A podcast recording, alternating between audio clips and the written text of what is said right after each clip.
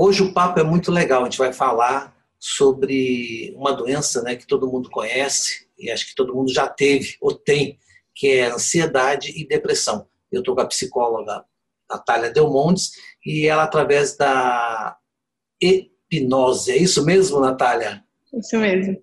Ela, ela, promete, ela promete resolver né, é, essa doença. Natália, primeiro me fala o que, que causa a ansiedade e, e a depressão, para depois a gente falar sobre a hipnose. Uhum. A ansiedade e a depressão, elas são doenças de causas emocionais, exceto a ansiedade, a depressão, que tem uma causa que pode ser algum neurotransmissor, e aí seria, né, é, cognitivo, é, e daria, daria depressão. Mas no caso, é, a maioria seria dos casos. Seria químico. Isso, seria químico, uhum. mas a maioria dos casos é sempre algum acontecimento, algum fator que marcou algum trauma, e em cima disso, né, a pessoa ela ou batalha em cima disso e aí fica se martirizando, então é a depressão. E a ansiedade já é problemas futuros que não aconteceram é, mas a pessoa já trabalha em cima Começa disso. A viver então são problemas emocionais. aquele problema que ainda não aconteceu, que nem é problema, mas já vira um grande problema. Né, já vira um grande problema. Tá, uhum. e você como psicóloga, você usa uma ferramenta que é a hipnose para resolver isso. Então, eu queria que você Exatamente. mistificasse aí o que, que é a hipnose. Certo. Eu tenho a formação em psicologia e agora, recentemente, eu fiz a formação em, em hipnoterapeuta, né? Então, é uma outra formação. E aí, com a hipnose, é, a gente também trabalha para fazer a, os tratamentos, né? A hipnose, é, muita gente tem o, o, medo dela, né? De, de dormir, entrar em estado hipnótico e ter alterações, né? É, na mente, falar tem, coisas que não tem querem. Gente tem medo de falar o que não queria falar também. Exato, passar senha do cartão, enfim. Então, mas a hipnose é um processo natural da nossa mente. Às vezes, escutando uma música, assistindo televisão, a gente entra em estado hipnótico e nem percebe. Então, a hipnose ela é um processo científico da nossa mente, é um processo natural. E em cima disso, é, a gente trabalha como uma ferramenta, né? Junto na, nas clínicas. Então, psicólogos utilizam, terapeutas, psicanalistas, até na, na área médica, psiquiatras, dentistas, enfim também utilizam para ajudar no processo, é uma ferramenta. É, a nossa mente, né, só para a gente conseguir entender um pouquinho como a hipnose ela vai trabalhar, a nossa mente ela tem algumas funções. Então nós temos o inconsciente, o subconsciente e o, e o consciente. E cada uma dessas áreas ela tem as suas funções. O inconsciente, a função dele o sistema nervoso autônomo, que seriam é, as nossas é, a, a, as coisas que a gente faz sem pensar, respiramento, batimento cardíaco, sudorese, e o sistema imunológico, que é o que protege o nosso corpo, né? Fez uma ferida, o nosso corpo ele já sabe o que fazer para cicatrizar. Certo. Esse é o inconsciente. E aí nós temos o, o consciente. O consciente ele já vem trabalhando com o quê? Com a razão. Então, tudo que a gente faz, a nossa mente ela acha uma forma de justificar, de, de achar um porquê. Outra função do consciente, analítica, né? Então, a gente faz escolhas o tempo todo. A gente analisa e escolhe. Ah, ao acordar, eu vou escovar o dente, tomar banho, fazer uma meditação. Então, a gente faz pequenas escolhas diárias, que é na nossa área consciente, que é no aqui e no agora, né? E também pensamento é uma função consciente. E a outra função consciente é a nossa força de vontade é a nossa força de vontade, aquilo que vem de dentro. Só que a força de vontade, ela é limitada, ela acaba.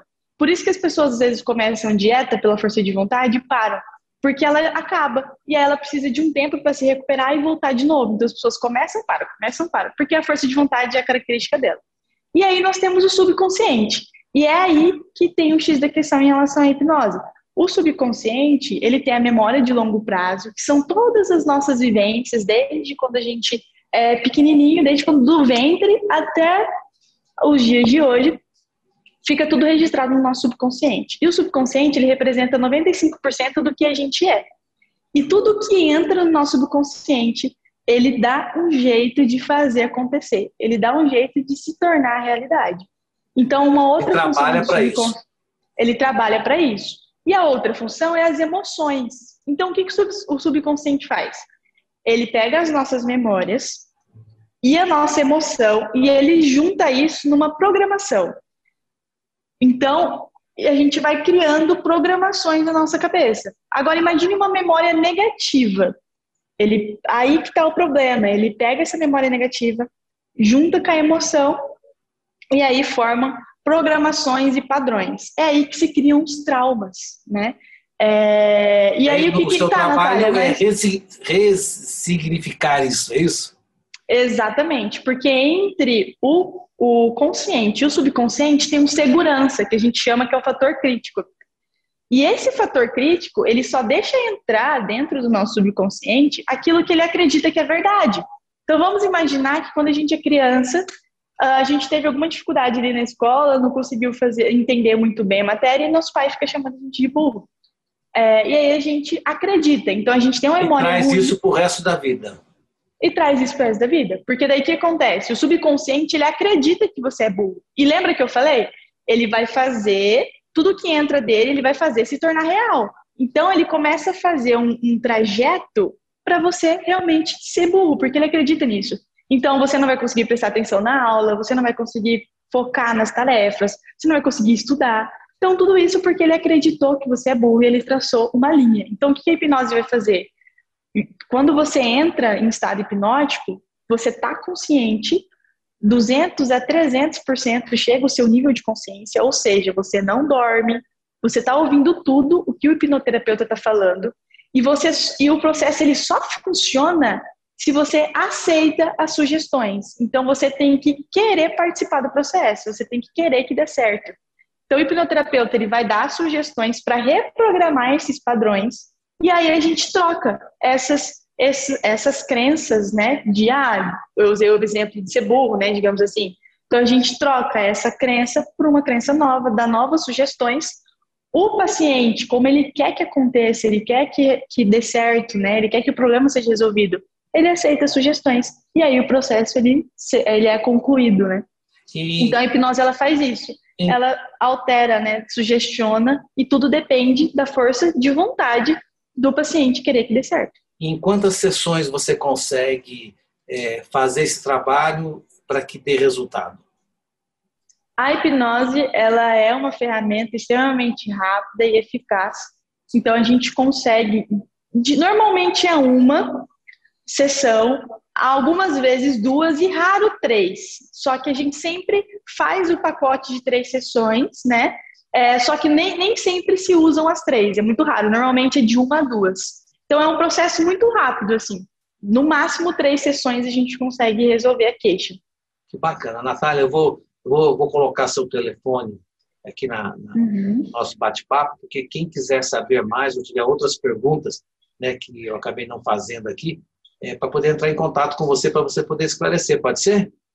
Pode ser, pode ser. Uhum. Então, bacana, então. Então, eu vou agradecer. Então, lembrando que quem quiser tratar de ansiedade e de depressão ou de outros, outras coisas, né, pode usar uhum. a hipnose. É isso? Exatamente, é isso mesmo. Então, tá bom. Obrigadão pelo bate-papo aqui. Obrigada, José. E a gente vai falando e eu volto um outro dia conversar com mais mais coisas da psicologia com você, tá bom? Ah, combinado, combinado. Então tá falado, então. Obrigada, Obrigado, tá? tá? Valeu. Tchau, tchau. Tchau.